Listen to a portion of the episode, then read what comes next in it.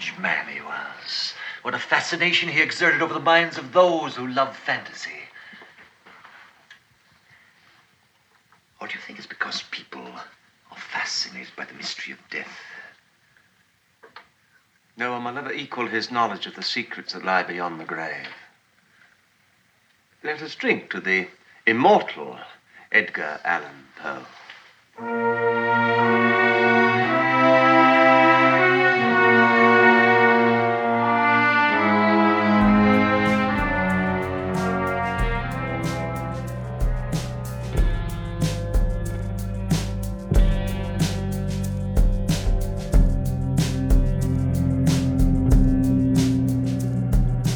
Welcome, ladies and gentlemen, boys and girls, and prefer not to disclose, back to the Undressing Underground podcast for our very special Halloween episode, the Edgar Allan Poe cast. Today, there is no interview besides me asking random questions of my friend in the graveyard. What the fuck was that graveyard called? Oh yeah, I should mention we were at the Red Stone Fancy. What do you call this cemetery? What? Crown Hill Cemetery. Crown Hill Cemetery at Indianapolis. That's the one. So before I take you there, let me just introduce all of our guests today real quick. We have Sarah Century reading Berenice, and I highly suggest going back to next week to listen to her interview if you haven't, because she is fucking out there. And then we have Alone, read by T. Volpone, featuring music from Bloodloaf. Well, sort of music. After that, it is The Raven, read by The Smudge. Annabel Lee, read by Jennifer C. Martin with guitar by... I forgot his name again. Daniel is his name. His name is Daniel. He's on guitar. Daniel Martin. And then after that, we have The Imp of the Perverse, with vocals and music by Arvo Zylo, followed by The Bells by Brandon, whatever the fuck his last name is. And then The Telltale Heart, performed by Mother Whore, with special guest reading by, I think his name is Will. He normally goes by Duke, so that sounds more interesting. Anyway, without further ado, let's join me and Brandon back at whatever that graveyard was called. We're walking through the graveyard right now, but it's really sunny and I'm wearing a coat even though it's like 65 or 70 degrees out because it was easier to hold my microphone. But you don't have to know any of that, so maybe I'll just throw in some royalty-free rain and thunder and wind and my toilet for good measure.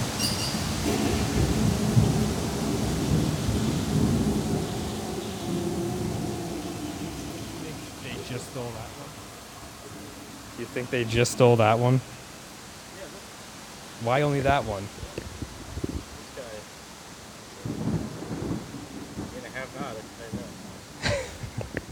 This guy. All right, just go around in the back. Oh, it's just over there. There's people over here. That's awkward. Yeah. I don't want to do this in front of people. It's awkward. Hey, we're here to desecrate your graves. I'm sorry for your loss. Did they do anything weird? Did we see any weird inscriptions? Oh, there's one. What's that say? Do not stand at my grave and weep. I am not there. I do not sleep. That's weird. I am a thousand winds that blow. I am the diamond glints on snow. I am the sunlight on ripened grain. I am the gentle autumn rain. When you awaken in the morning's hush, I am the swift uplifting rush of quiet birds and circled light. I'm the soft stars that shine at night. Do not stand at my grave and cry. I am not there, I did not die. Served with the 3-1 Marines. Awarded Bronze Star with Valor. It's weird, there aren't many epitaphs on the front of tombstones. We were finding them on the back of them. Anyway, today's episode is the Edgar Allan Poe cast with a bunch of fucking weirdos like the guy I'm walking around here with. Brandon Dumais, or Dumais. Is there a bathroom? I got a fist, but I don't want to get haunted.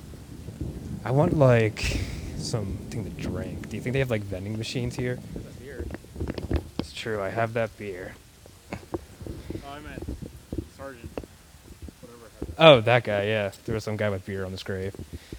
Not, like, poured on it, just two beers sitting in front of it. Because I don't know why people do the things they do. What? Couldn't even open it for him. Yeah. Seriously. Alright. So enough of my bullshit. The first person we are going to hear is the multimedia avant-garde queer extravaganza Sarah Century reading Berenice.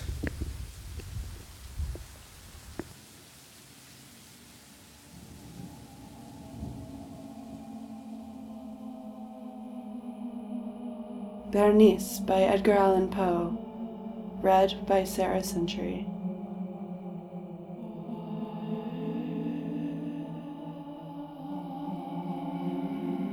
Misery is manifold. The wretchedness of earth is multiform, overreaching the wide horizon as the rainbow. Its hues are as various as the hues of that arch, as distinct too, yet as intimately blended, overreaching the wide horizon as the rainbow.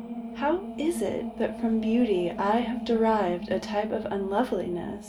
From the covenant of peace, a simile of sorrow. But as in ethics, evil is a consequence of good. So in fact, out of joy is sorrow born. Either the memory of past bliss is the anguish of today, or the agonies which have their origin in the ecstasies which might have been. My baptismal name is Aegis.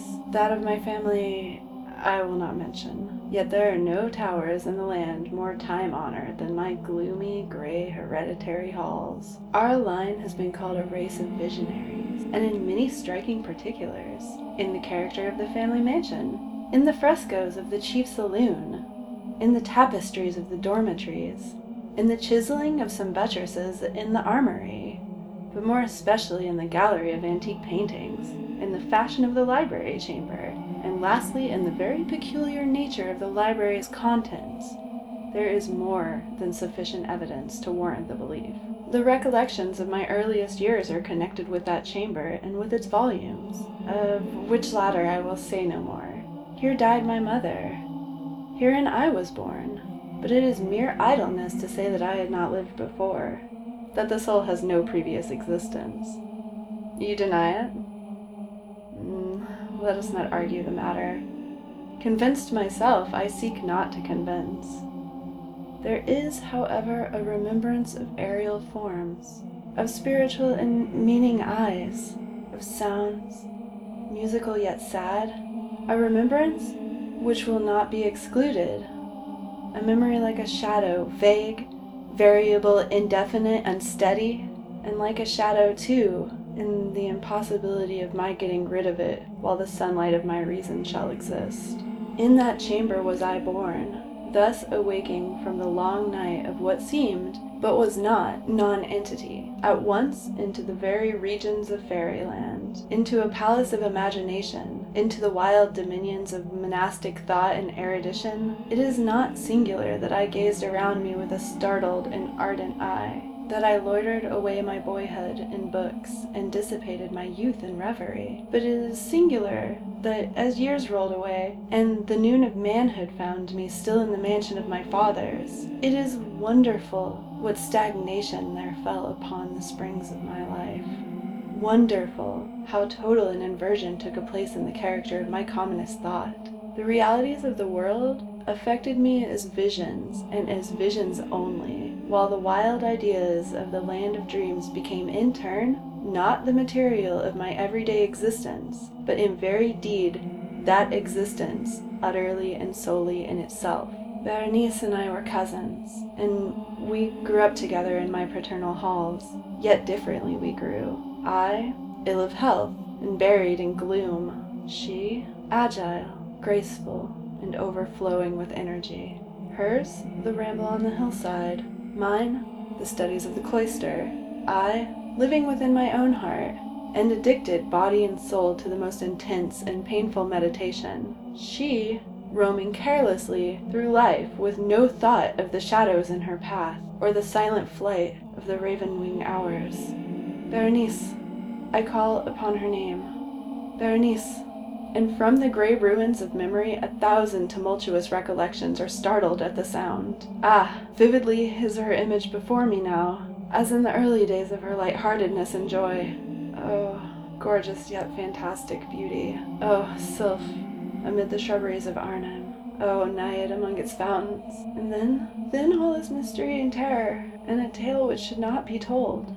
Disease, a fatal disease, fell like the simoom upon her frame. And even while I gazed upon her, the spirit of change swept over her, pervading her mind, her habits, and her character, and in a manner the most subtle and terrible, disturbing even the identity of her person. Alas, the destroyer came and went, and the victim, where was she? I knew her not, or knew her no longer as Berenice. Among the numerous train of maladies superinduced by that fatal and primary one which effected a revolution of so horrible a kind in the moral and physical being of my cousin, may be mentioned as the most distressing and obstinate in its nature, a species of epilepsy, not unfrequently terminating in trance itself. Trance, very nearly resembling positive dissolution, and from which her manner of recovery was in most instances startlingly abrupt. In the meantime, my own disease, for I have been told that I should call it by no other appellation,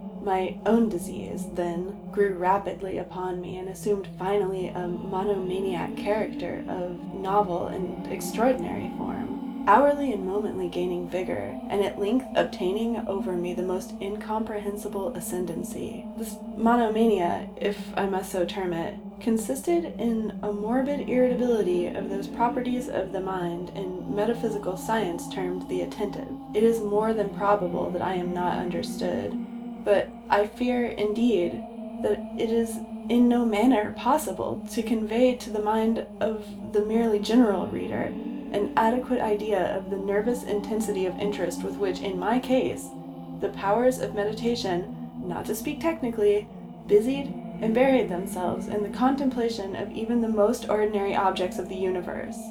To muse for long, unwearied hours with my attention riveted to some frivolous device on the margin, or in the topography of a book, to become absorbed for the better part of a summer's day in a quaint shadow falling aslant in the tapestry, or upon the door, to lose myself for an entire night in watching the steady flame of a lamp, or the embers of a fire, to dream away whole days over the perfume of a flower, to repeat monotonously some common word until the sound by dint of frequent repetition ceased to convey any idea whatever to the mind, to lose all sense of motion or physical existence by means of absolute bodily quiescence, long and obstinately persevered in.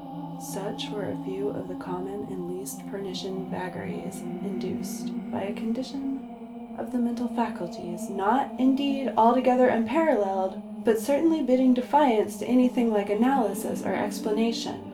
Yet let me not be misapprehended. The undue, earnest, and morbid attention thus excited by objects in their own nature frivolous must not be confounded in character with that ruminating propensity common to all mankind, and more especially indulged by persons of ardent imagination. It was not even, as might be first supposed, an extreme condition or exaggeration of such propensity, but primarily and essentially distinct and different. In the one instance, the dreamer, or enthusiast, being interested by the object, usually not frivolous, imperceptibly loses sight of this object in a wilderness of deductions and suggestions issuing therefrom, until, at the conclusion of the daydream often replete with luxury, he finds the incidimentum, or first cause, of his musings entirely vanquished and forgotten. In my case, the primary object was invariably frivolous, although assuming, through the medium of my distempered vision, a refracted and unreal importance. Few, if any, deductions were made, and those few pertinaciously returning upon the original object as a center. The meditations were never pleasurable, and at the termination of the reverie, the first cause, so far from being out of sight, had attained that supernaturally exaggerated interest which was the prevailing feature of the disease. In a word, the powers of mind more particularly exercised were, with me, as I have said before, the attentive, and are, with the daydreamer, the speculative.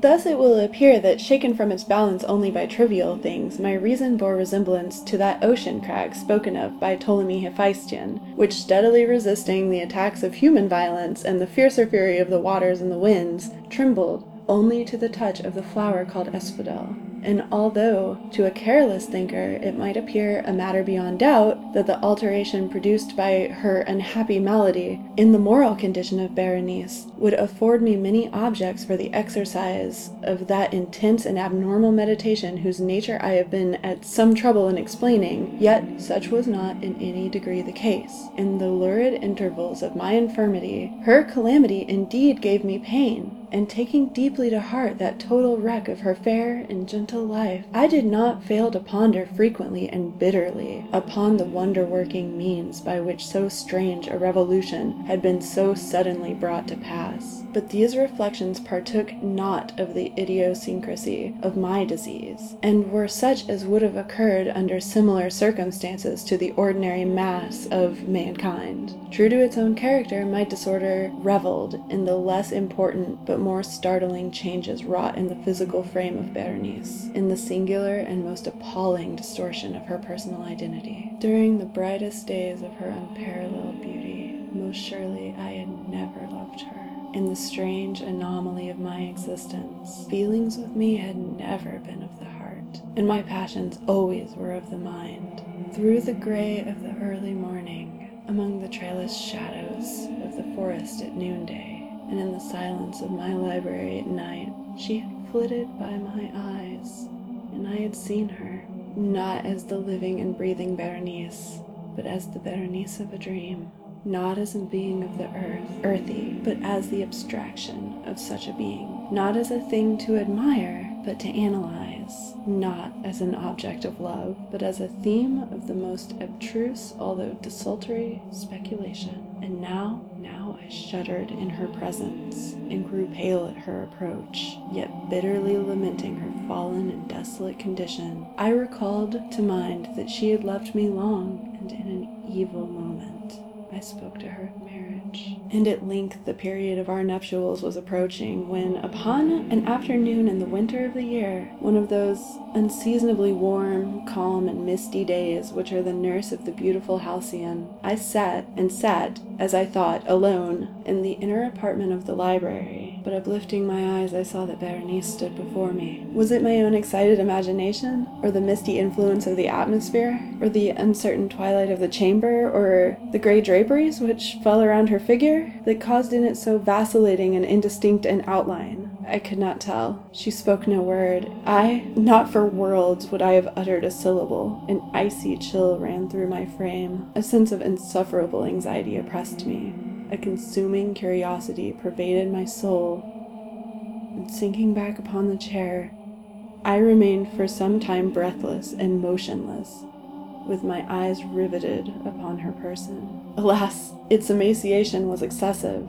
and not one vestige of the former being lurked in any single line of the contour. My burning glances at length fell upon the face. The forehead was high and very pale, and singularly placid, and the once jetty hair fell partially over it, and overshadowed the hollow temples with innumerable ringlets, now of a vivid yellow, and jarring discordantly in their fantastic character with the reigning melancholy of the countenance. The eyes were lifeless and lusterless, and seemingly pupilless, and I shrank involuntarily from their glassy stare to the contemplation of the thin and shrunken lips. They parted, and in a smile of peculiar meaning, the teeth of the changed Berenice disclosed themselves slowly to my view. Would to God that I had never beheld them, or that having done so, I had died. The shutting of a door disturbed me, and looking up, I found that my cousin had departed from the chamber, but from the disordered chamber of my brain had not, alas, departed, and would not be driven away.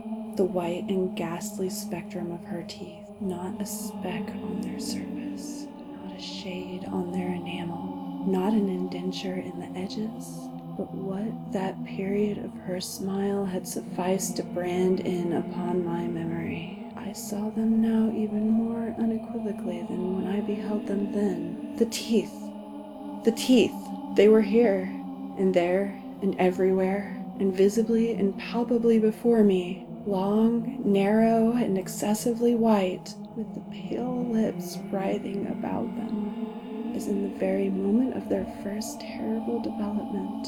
Then came the full fury of my monomania, and I struggled in vain against its strange and irresistible influence.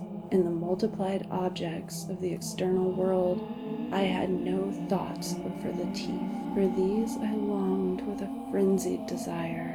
All other matters and all different interests became absorbed in their single contemplation.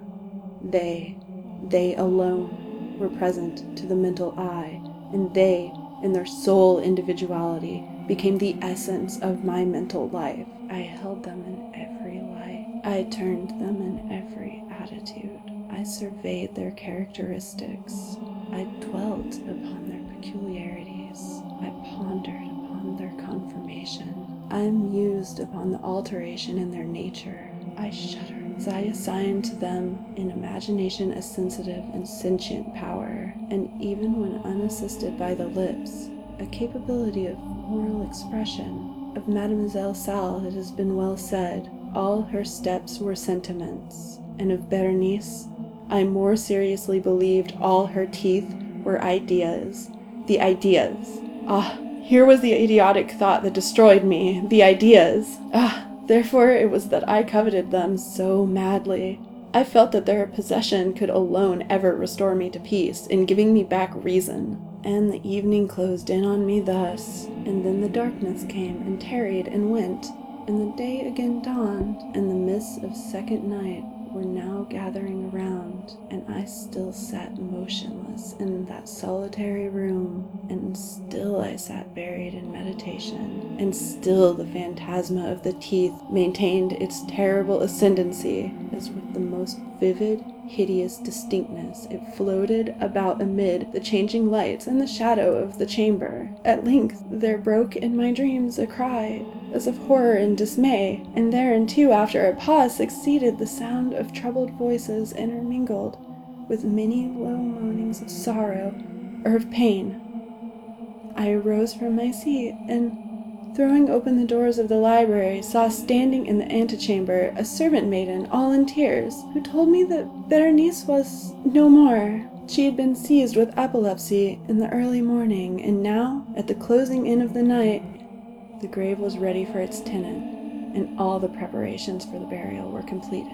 I found myself sitting in the library, and again sitting there alone. It seemed that I had newly awakened from a confused and exciting dream. I knew that it was now midnight, and I was well aware, since the setting of the sun, Berenice had been interred, but of that dreary period which intervened I had no positive, at least no definite comprehension. Yet its memory was replete with horror more horrible from being vague, and terror more terrible from ambiguity. It was a fearful page in the record of my existence, written all over with dim and hideous and unintelligible recollections. I strived to decipher them, but in vain, while ever and anon, like the spirit of a departed sound, the shrill and piercing shriek of a female voice seemed to be ringing in my ears. I had done a deed.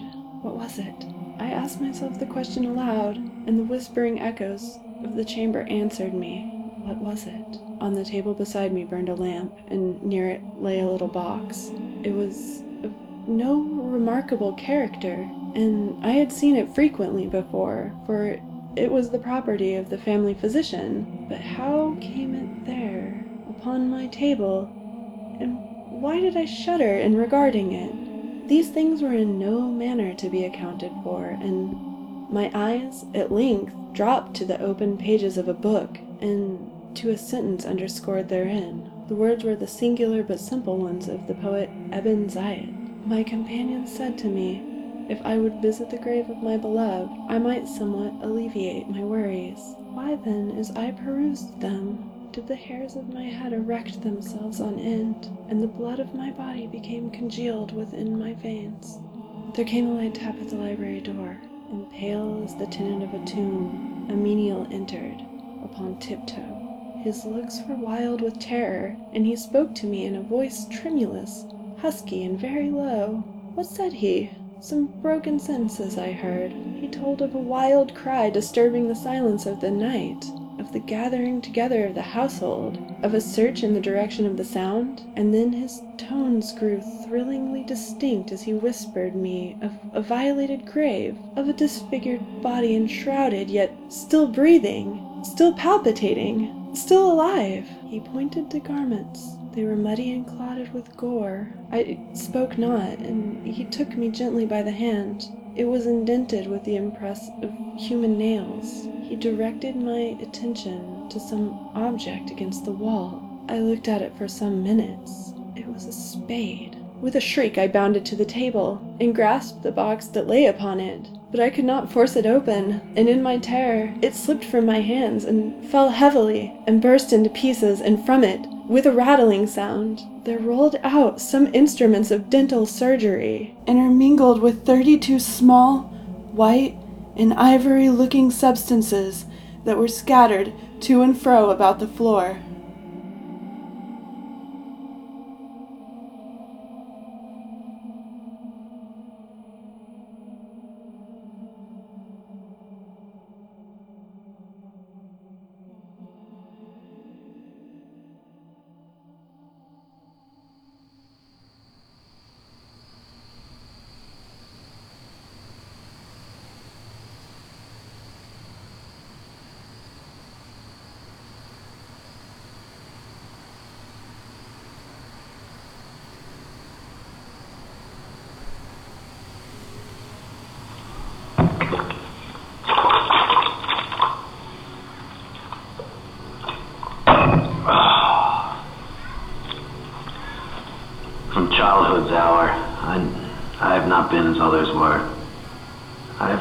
As others saw.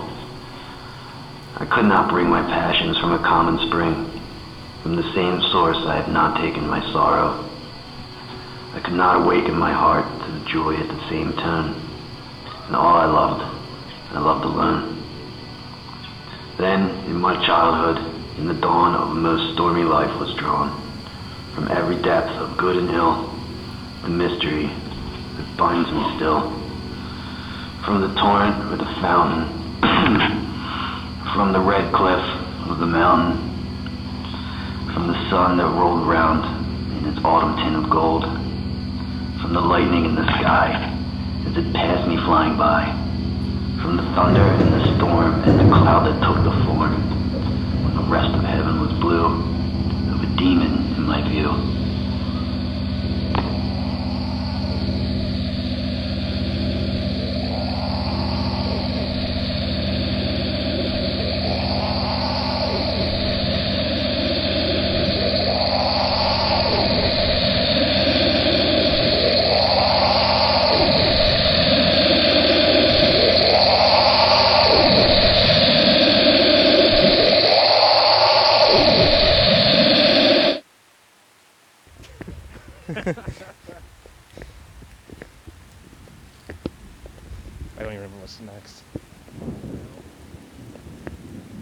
Where's that go? That's supposed to be a bell? It's just a hole in the ground. You ever heard that story?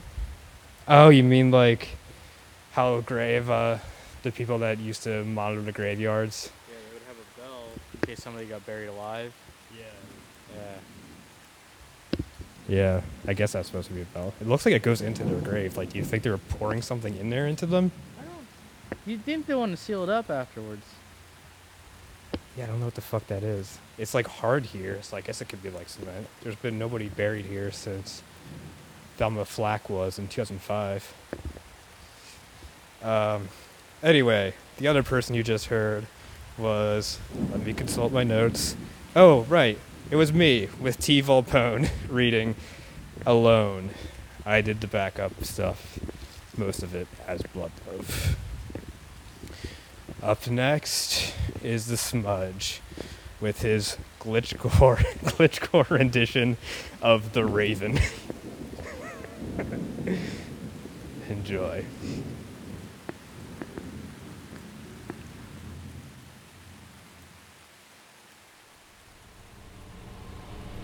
The Raven by Edgar Allan Poe. Once upon a midnight dreary, wall-eyed pond-weak and weary, over the quaint and curious of forgotten lore. While I nodded, nearly napping, suddenly there came a tapping, as of someone gently rapping at my chamber door. "'Tis some visitor," I muttered, at my chamber door. Only did nothing more. Ah, distinctly I remember it was December, and each separate thing embodying ghost upon the floor. Eagerly I veiled I sought to borrow from my books, priest borrow the law no.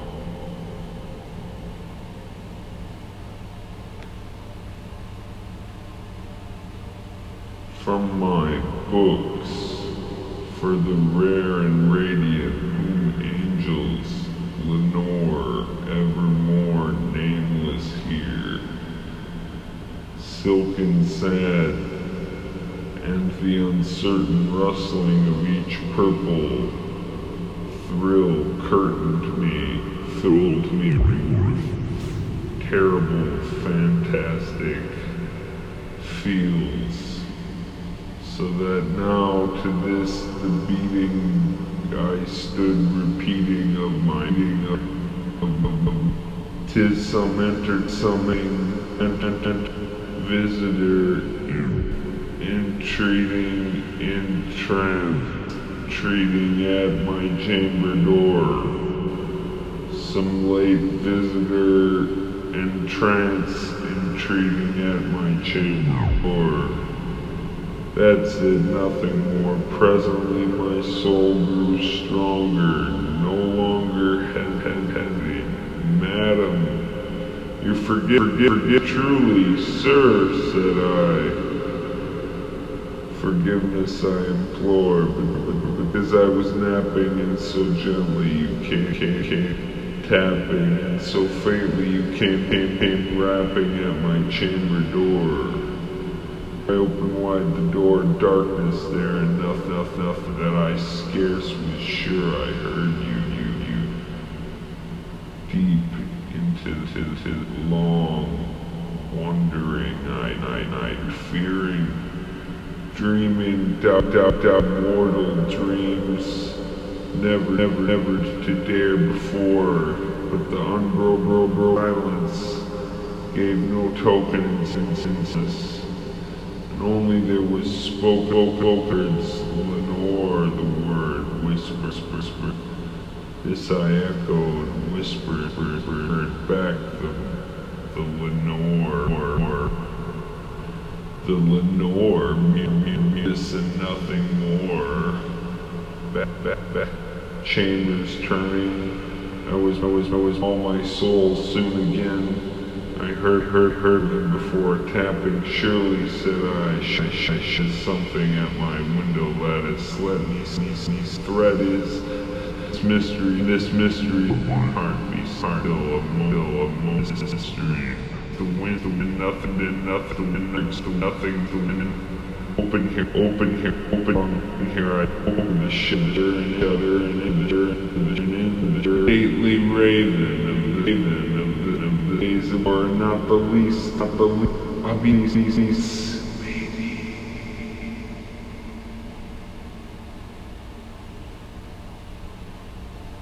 Not a minute stopped or screaming, but with my lord or lady, perched above my palace, just above my chamber door, perched and sat. This ebony bird beguiling my sad fancy to smiling by the grave of external decorum, and sit war, though thy crest be shorn and shaven, thou, I said, art sure no craven, ghastly grim and ancient raven, wandering from nightly shore. Tell me what thy lordly name is on the night's Plutonian shore. Quoth the raven, nevermore. I marvel, discourse so plainly ungainly. The little relevancy answer gave and little meaning. We cannot help. Green, no. Ever yet was blessed with seeing this chamber door bird or beast, sculpted bust above this chamber door. But the raven, sitting lonely on the placid bust, spoke only that one word, and as his soul in that one word he did outpour, nothing farther than he uttered, not a feather than he scarcely that muttered, other friends have flown before. On the morrow he will leave me as my hopes have flown before. Then the bird said, quack, nevermore. But stillness has been by reply so aptly spoken. Darkness, said I, what it utters is its only stock and store, caught from some unhappy man, whom unmerciful disaster followed fast and till the songs one hungs one or till the dirters of his hope that Melicop oh, right now. But the raven still beguiling all my fancy into smiling, straight I wheeled a cushioned seat in front of bird and bust and door, then upon the velvet sinking, I betook myself to linking fancy unthinking. An ominous bird of yore, this grim, ungainly, gaunt, and ominous, fermented, croaking.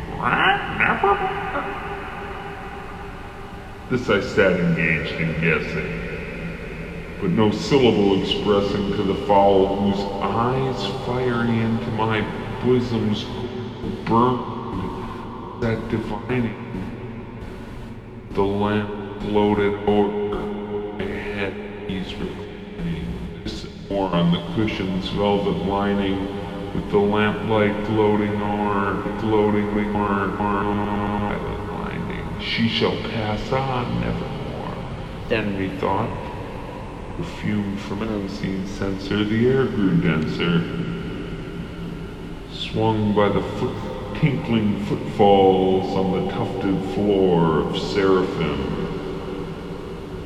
Thy God, wretch, I cried, by these angels he hath sent thee respite. Repent from thy memories of Lenore, Quaffle, quaff this kind pen, forget this lost Lenore. Quaffle, Raven, nevermore. Prophet, said I, think of the prophets, whether here is shoe, desolate, yet all undaunted, and the enchant. Truly I implore, is there balm and glee? Tell me, I implore. Quoth the raven, right, nevermore? Prophet, said I, think of evil. Prophet still of bird or devil. By that bends above us, the god we both adore. With the distant aided, tell this soul of sorrow laden. The angel.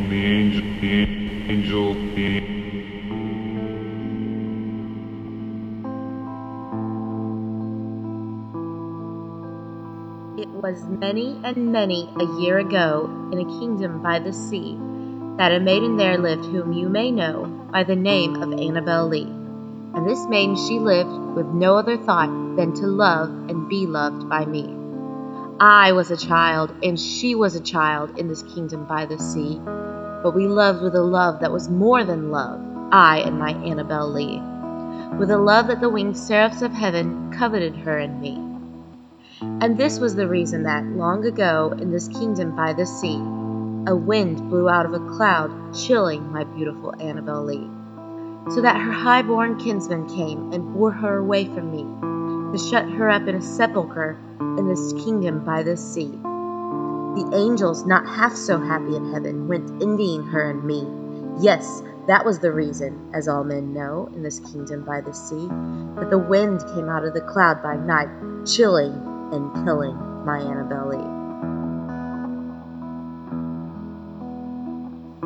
But our love, it was stronger by far than the love of those who were older than we, of many far wiser than we, and neither the angels in heaven above nor the demons down under the sea can ever dissever my soul from the soul of the beautiful Annabel Lee. For the moon never beams without bringing me dreams of the beautiful Annabel Lee, and the stars never rise but I feel the bright eyes of the beautiful Annabel Lee, and so all the night-tide I lie down by the side of my darling, my life and my bride, in the sepulchre there by the sea, in her tomb by the sounding sea.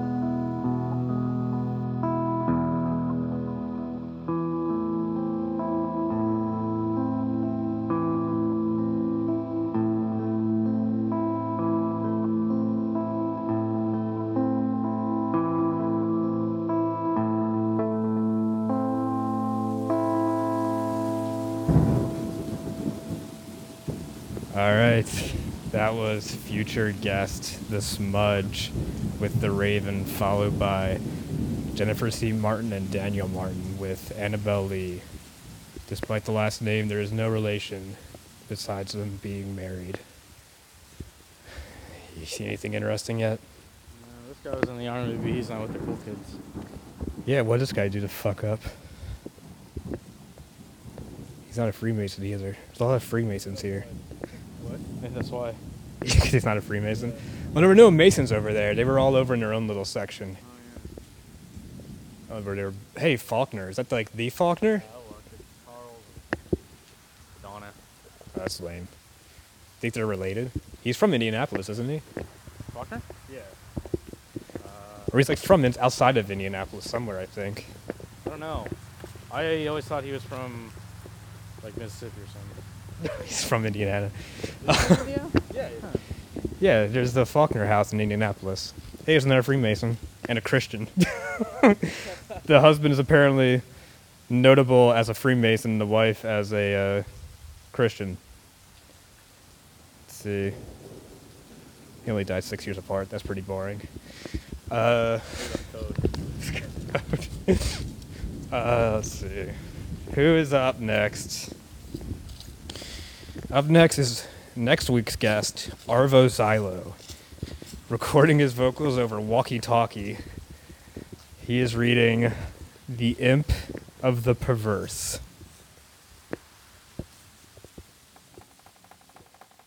In the consideration of faculties and impulses, of the prima mobilia of the human soul, the phrenologists have failed to make room for a propensity which, although obviously existing as a radical, primitive, irreducible sentiment, has been equally overlooked by all the moralists who have preceded them. In the pure arrogance of the reason, we have all overlooked it. We have suffered its existence to escape our senses, solely through want of belief, of faith, whether it be faith in revelation or faith in the Kabbalah. The idea of it has never occurred to us, simply because of its supererogation. We saw no need of the impulse for the propensity.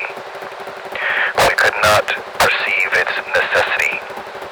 We could not understand, that is to say, we could not have understood, had the notion of this premium mobile ever obtruded itself.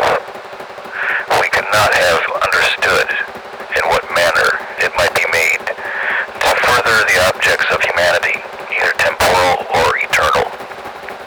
It cannot be denied that phrenology and, in great measure, all metaphysicianism has been connected a priori. The intellectual or logical man, rather than the understanding or observant man, set himself to imagine designs, to dictate purposes to God. Having thus fathomed, to his satisfaction, the intentions of Jehovah, out of these intentions he built his innumerable systems of mind.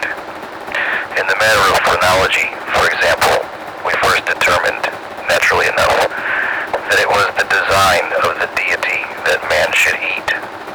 We then assigned to man an organ of alimentiveness, and this organ is the scourge with which the deity compels man, willy-nilly, into eating.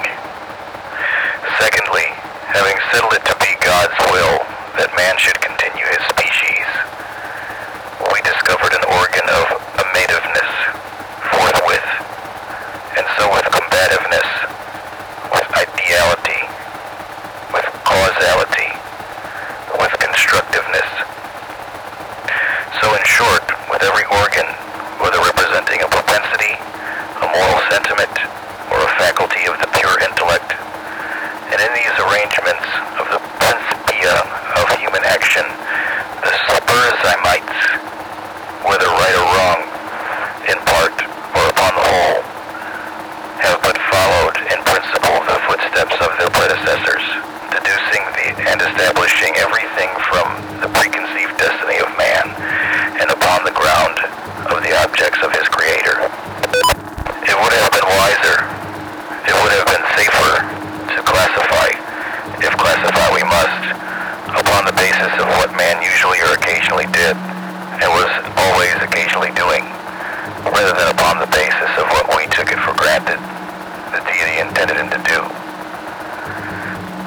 If we cannot comprehend God in his invisible works, how then, in his inconceivable thoughts, that called works into being?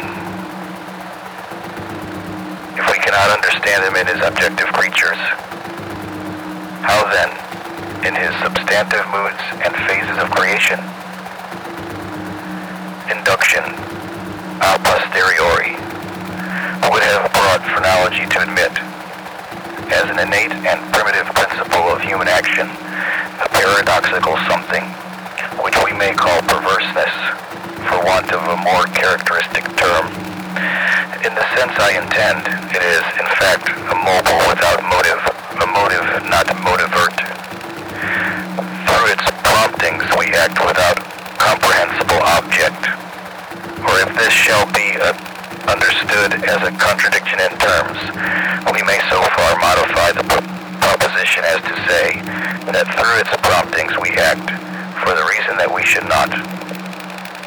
In theory, no reason can be more unreasonable, but in fact there is none more strong.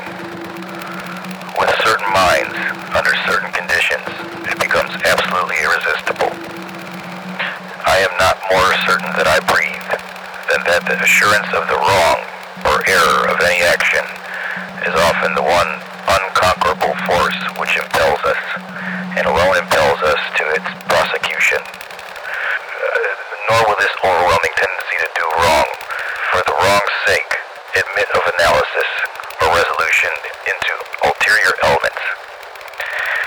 It is a radical, a primitive, impulse elementary.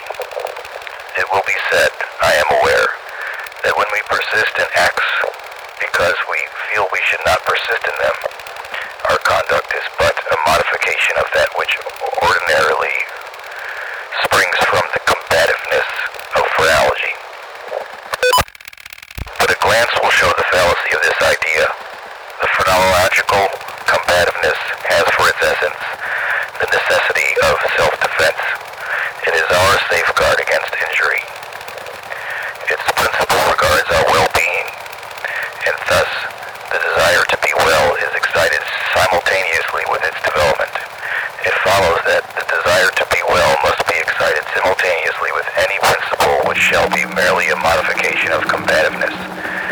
But in the case of that something which I term perverseness, the desire to be well is not only not aroused, but a strongly antagonistical sentiment exists.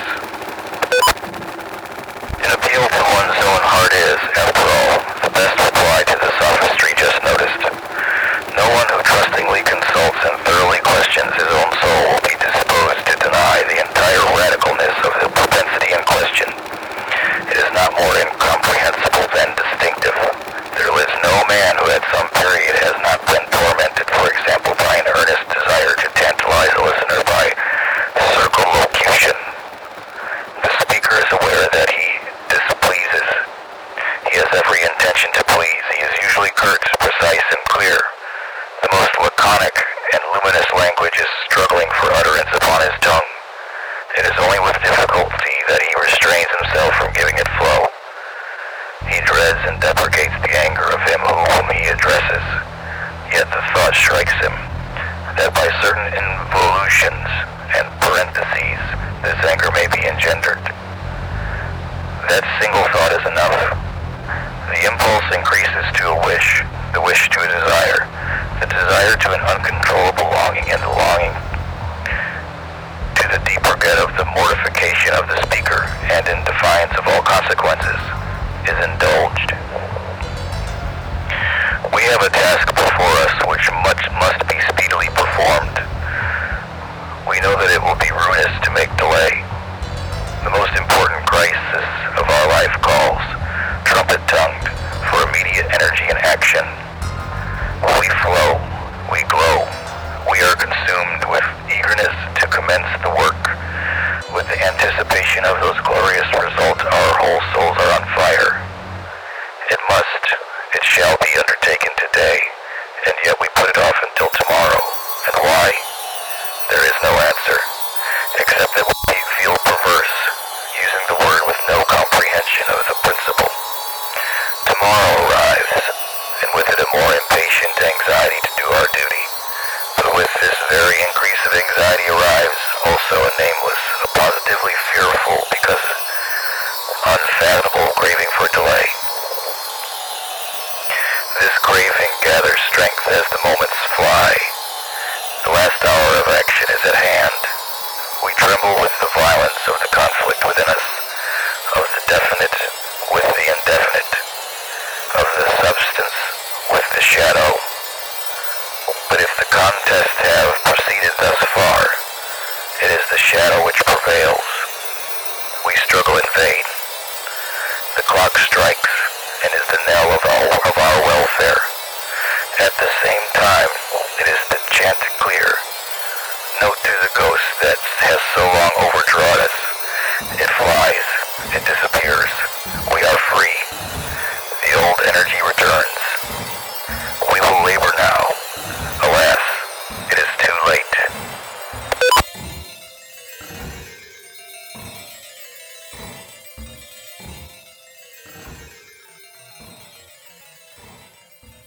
We stand upon the brink of precipice.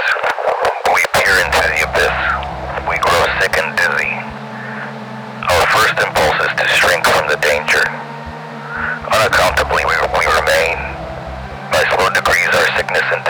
and horror become merged in a cloud of unnameable feeling.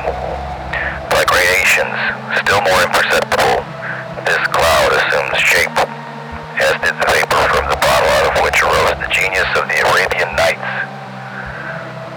But out of this our cloud upon the precipice's edge, there grows into palpability a shape far more terrible than any genius or any demon of a tale, and yet it is but a thought, although a fearful one, and one which chills the very marrow of our bones with the fierceness of the delight of its horror.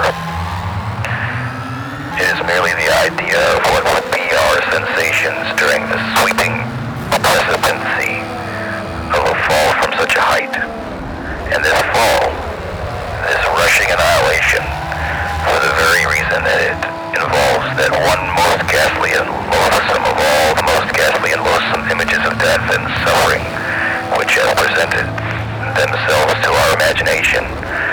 For this very cause do we now the most vividly desire it, and because our reason violently deters us from the brink, therefore do we the most impetuously approach it. There is no passion in nature so demoniacally impatient as that of him who, shuddering upon the edge of a precipice, thus meditates a plunge. To indulge for a moment in any attempt at thought is to be inevitably lost. Our reflection but urges us to forbear, and therefore it is, I say, that we cannot. If there be no friendly arm to check us, or if we fail in a sudden effort to prostrate ourselves backward from the abyss, we plunge and are destroyed. Examine these similar actions as we will, we shall find them resulting solely from the spirit of the perverse. We perpetrate them because we feel that we should not. Beyond or behind this, there is no intelligible principle, and we might, indeed, deem this perverseness a direct instigation of the arch-fiend, were it not occasionally known to operate in furtherance of good. I have said thus much that in some measure I may answer your question, that I may explain to you why I'm here, that I may assign to you something that shall have at least the faint aspect of a cause for my wearing these fetters. I rejected 1,000 schemes because their accomplishment involved a chance of detection. At length, in reading some French memoirs, I found an account of a nearly fatal illness that occurred to Madame Pilau. Having inherited his estate, all went well with me for years. The idea of detection never once entered my brain. Of the remains of the fatal taper I had myself carefully disposed. I had left no shadow of a clue by which it would be possible to convict, or even to suspect me of a crime. It is inconceivable how rich a sentiment of satisfaction arose in my bosom as I reflected upon my absolute security. For a very long period of time I was accustomed to revel in this sentiment. It afforded me more real delight than all the mere worldly advantages accruing my own sin. But there arrived at length an epoch from which the pleasurable feeling grew, by scarcely perceptible gradations, into a haunting and harassing thought. It harassed because it haunted. I could scarcely get rid of it for an instant. Quite a common thing to be thus annoyed with the ringing in our ears, or rather in our memories, of the burthen of some ordinary song, or some unimpressive snatches from an opera. Nor will we be the less tormented if the song in itself be good, or the opera air meritorious. In this manner at last, I would perpetually catch myself pondering upon my security, and repeating in a low undertone the phrase,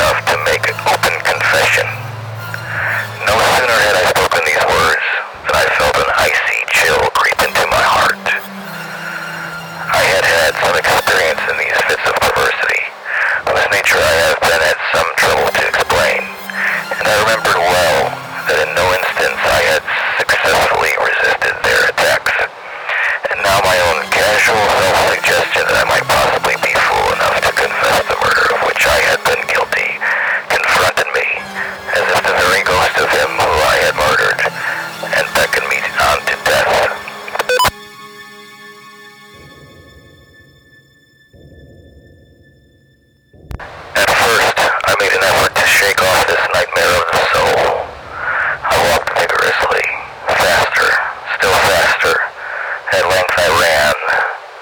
I felt a maddening desire to shriek aloud. Every succeeding wave of thought overwhelmed me with new terror, for alas, I well, too well understood that to think, and my situation, was to be lost. I still quickened my pace. I bounded like a madman through the crowded thoroughfares. At length, the populace took the alarm and pursued me. I felt then the confirmation of my fate. Could I have torn out my tongue, or would I have done it? But a rough voice resounded in my ears. A rough grasp seized me by the shoulder. I turned. I gasped for breath. For a moment I experienced all the pangs of suffocation. I became blind and deaf and giddy, and then some invisible fiend, I thought, struck me with his broad palm upon the back. The long imprisoned secret burst forth from my soul. They say that I spoke with a distinct enunciation, but with marked emphasis and passionate hurry, as if in dread of interruption before concluding the brief but pregnant sentences that consigned me to the hangman and to hell. Having related all that was necessary for the fullest judicial conviction, I fell prostrate in a swoon. But why shall I say more? Today I wear these chains, and am here. Tomorrow I shall be fetterless. But where? Through the sludges with the bells, silver bells. What a world of merriment the melody foretells. How they tinkle, tinkle, tinkle in the icy air of night, while the stars and oversprinkle all the heavens, sing the twinkle of the crystalline light, taking time, in a sort of runic rhyme, to the tintinnabulation that's the music of bells, from the bells, bells, bells, bells, bells, bells, bells, and the jingling and the tinkling of the bells. Hear the mellow wedding bells, golden bells. What a world of happiness their harmony foretells. Through the balmy air of night, how they ring up their delight, from the molten golden notes and all in tune. What a liquid ditty floats to the turtle dove that listens while she gloats on the moon. Oh, from out the sounding cells, what a gush of euphony voluminously wells, how it swells, how it dwells on the future, how it tells of the rapture that impels to the swinging and the ringing of the bells, bells, bells. The bells, bells, bells, bells, bells, bells, bells, to the rhyming and the chiming of the bells. Hear the loud alarum bells, brazen bells, what tale of terror now the turbulency tells, in the startled ear of night, how they scream out their affright, too much horrified to speak, they can only shriek, shriek out of tune, and a clamorous appealing to the mercy of the fire, and a mad expostulation with the deaf and frantic fire, leaping higher, higher, higher, with a desperate desire and a resolute endeavor. Now to sit or never, by the side of the pale-faced moon. Oh, the bells, bells, bells, what a tale their terror tells of despair, how they clang and clash and roar, what a horror they outpour in the bosom of the palpitating air, yet the ear fully knows by the twanging and the clanging, how the danger ebbs and flows. Yes, the ear distinctly tells, and the jangling, the wrangling, how the danger sinks and swells, by the sinking or the swelling in the anger of the bells, of the bells, of the bells, bells, bells, bells, bells, bells, bells, and the clamor and the clangor of the bells. Hear the tolling of the bells, iron bells. What a world of solemn thought that monody compels, in the silence of the night, how we shiver with affright at the melancholy meaning of her tone, where every sound that floats from the rust within the throats is a groan. And the people, the people, they that dwell within the steeple, all alone, and who, tolling, tolling, tolling, in that muffled monotone, feel the glory and so rolling on the human heart of stone. They are neither man nor woman, they are neither brute nor human, they are ghouls. And their king it is who tolls, and he rolls, rolls, rolls, rolls, a paean from the bells, and his merry bosom swells with the paean of the bells, and he dances and he yells, keeping time, time, time, in a sort of runic rhyme to the paean of the bells, keeping time, time, time, in a sort of runic rhyme to the throbbing of the bells, bells, bells, to the sobbing of the bells, keeping time, time, time, as he knells, knells, knells, in a happy runic rhyme to the rolling of the bells, bells, bells, to the tolling of the bells, bells, bells, bells, bells, bells, bells, to the moaning and the groaning of the bells.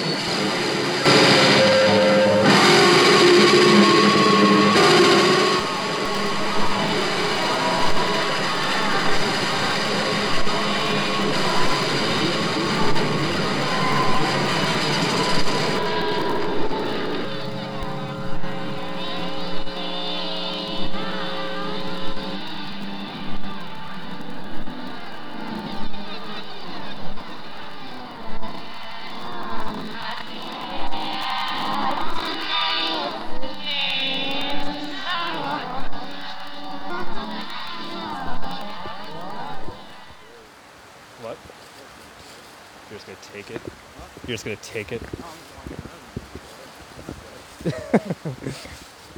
You have no use for flowers until you're dead. Oh, you're giving it to somebody. How sweet. Yeah, your cup runneth over, Baldwin. All right.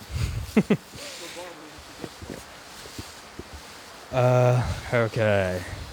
So after the Imp of the Perverse was the guy walking around next to me, Brandon Dumais. Is that how you said it at the bar the other day? How'd you say it just now? Bernai. Bernai? What is it? My last name? Yeah. Oh, Dumais. Dumais? Oh, I don't know why I wrote B instead of D. May the good Lord bless you and keep you, and may he make his face to shine upon you and give you peace. Why do they gotta anthropomorphize God like that? Anyway, that about wraps it up. Up next, hey, another Freemason, and what the fuck are these other things? There's like a guitar with some cartoonish sheets. Oh, those are medals, I guess. From not from the Freemasons, from why does it say Shorty between the dates of his life? Whatever. The last recording of today, assuming I actually get it in time, is Mother Whore with The Telltale Heart. True. Nervous. Very, very dreadfully nervous I had been and am. But why will you say that I am mad? The disease had sharpened my senses, not destroyed, not dulled them. Above all was the sense of hearing acute. I heard all things in the heaven and in the earth. I heard many things in hell. How then am I mad? Hearken, and observe how healthily, how calmly, I can tell you the whole story. It is impossible to say how first the idea entered my brain, but, once conceived, it haunted me day and night. Object there was none, passion there was none. I loved the old man. He had never wronged me. He had never given me insult. For his gold I had no desire. I think it was his eye. Yes, it was this. One of his eyes resembled that of a vulture. A pale blue eye with a film over it. Whenever it fell upon me, my blood ran cold. And so, by degrees, very gradually, I made up my mind to take the life of the old man, and thus rid myself of the eye forever. Now, this is the point. You fancy me mad. Madmen know nothing. But you should have seen me. You should have seen how wisely I proceeded, with what caution, with what foresight, with what dissimulation I went to work. I was never kinder to the old man. during the whole week before I killed him, and every night about midnight I turned the latch of his door and opened it, oh, so gently. And then, when I had made an opening sufficient for my head, I put in a dark lantern, all closed so that no light shone out, and then I thrust in my head. Oh, you would have laughed to see how cunningly I thrust it in. I moved it slowly, very, very slowly, so that I might not disturb the old man's sleep. It took me an hour to place my whole head within the opening so far that I could see him as he lay upon his bed. Ha! Would a madman have been so wise as this? And then, when my head was well in the room, I undid the lantern cautiously. Oh, so cautiously. Cautiously, for the hinges creaked, I undid it just so that a single thin ray fell upon the vulture eye.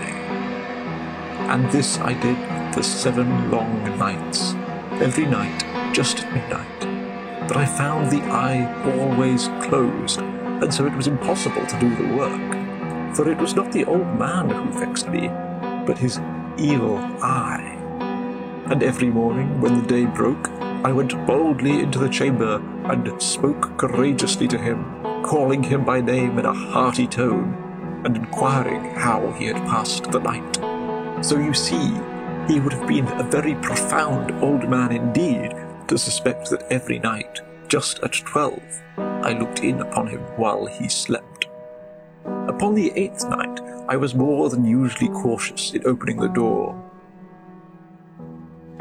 A watch's minute hand moves more quickly than did mine. Never before that night had I felt the extent of my own powers, of my sagacity. I could scarcely contain my feelings of triumph. To think that there I was opening the door little by little, and he not even to dream of my secret deeds or thoughts. I fairly chuckled at the idea, and perhaps he heard me, for he moved on the bed suddenly, as if startled. Now, you may think that I drew back, but no. His room was as black as pitch with a thick darkness, for the shutters were close fastened through fear of robbers. And so I knew that he could not see the opening of the door, and I kept pushing it on steadily. I had my head in, and was about to open the lantern, when my thumb slipped upon the tin fastening, and the old man sprang up in the bed, crying out, "Who's there?" I kept quite still, and said nothing.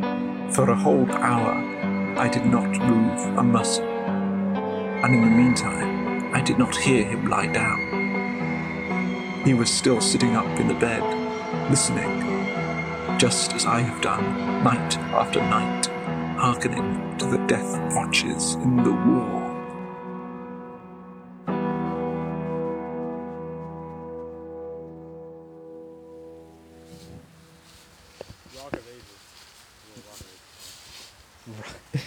That guy's grave said Rock of Ages.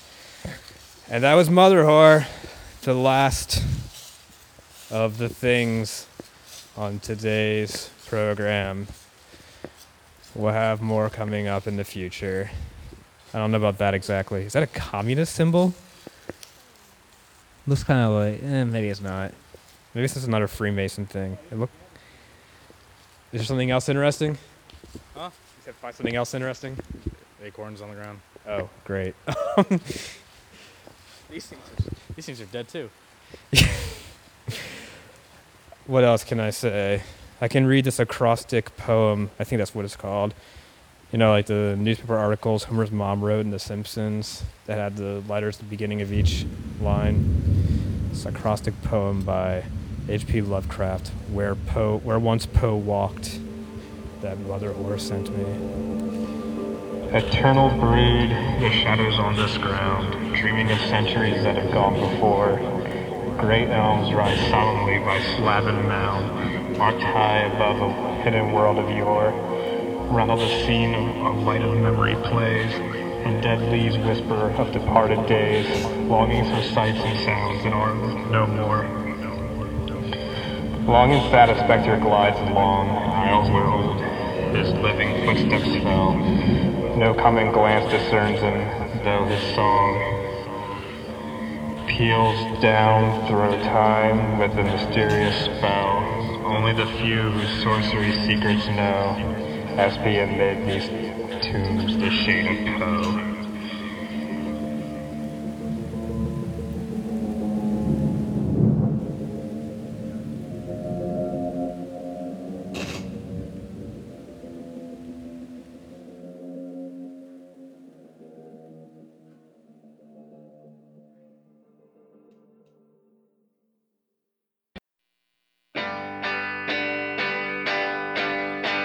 Holy fucking shit.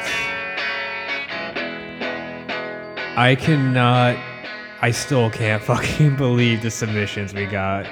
I knew that... I mean, I invite everybody on this show because I'm a fan of theirs, and everybody on the show has been either a past guest or is going to be a guest in the future, but... Fuck, like everybody actually went all out for this, and I couldn't be more happy or more honored to be able to present everything we just played. But I should mention that isn't all quite yet. In the future, we are going to be doing more special episodes kind of like this. At the moment, we're planning something a little different. But the big thing right now is we are hoping to release a cassette version of this episode. Probably not with all my meandering bullshit in between, but at least with all of the performances from this episode, as well as... potentially more. I don't know if anybody has any more. We will be remastering everything for a pro cassette release at least. And I can at least say that in case you have never read A Telltale Heart, that was not the full story. And Jill of Mother Whore plans to do the entire story with more instrumentation and... I mean, just even a more fantastic fucking production, it seems. And that will be exclusive to that cassette, as well as anything else anybody else would like to contribute to that if they want to do any more poems or whatever. Because it's going to be like a 90-minute cassette, because it's a long episode. It comes out to about an hour and 10, 15 minutes with the full version of Telltale Heart. Anyway, fuck! Thank you to everybody. Thank you to all the performers. Sarah Century, T. Volpone, The Smudge, Jennifer C. Martin and Daniel Martin, Arvo Zylo, Brandon Berenice, I already forgot, Jill Hackney, and Will, whatever the fuck your British last name is, of Mother Whore. Thank you all so much. And thanks, of course, to Dave Pemberton at DaveYourFace on Twitter, who is making the image for today's episode. I haven't asked him about doing a cassette release yet, but I'll ask him tomorrow, or he'll hear this probably before you will, because I'm going to send it to him for doing that picture. And of course, thank you to Doug Tilly for, you know, doing his best to make a picture of Poe. It's all we asked, Doug. And, what the fuck else is there? Oh my god. Oh, in lieu of a description on the blog, I'll just have a list of everybody's websites, because everybody here is fucking amazing. I don't even know what to say. But just go buy their records, their drawings, whatever they have. Just go buy it, because they're all great. And stick around for more information on the cassette release. I will have a pre-order to help pay for it, because I probably can't afford it, but I want to do it anyway to thank everybody for doing this again. And I know the music's run out, but real quick, come back on Friday for Kin's Unicorns conversation with Gawker Commander Do-Do-Do. Follow us on Twitter at UNUNPod, which will have more information about the cassette and everything too. Blurg is doing a great job running that and turning me on to things I had no idea about. And fuck, what else is there? Send us an email if you want to, undressingunderground@gmail.com. Send us your short stories, poems, get suggestions to us there on Twitter. All of our information is on the blog. Just go to the blog, undressingunderground.com. Just go there and explore. Oh, and thank you to Laura Conifer of Kathy's Special Brownies for the song Spaced Out, which I used during the H.P. Lovecraft poem. She'll be back next week with Arvo Zylo. Okay, that's it for real. Thank you. Thank you, everybody. Happy Halloween.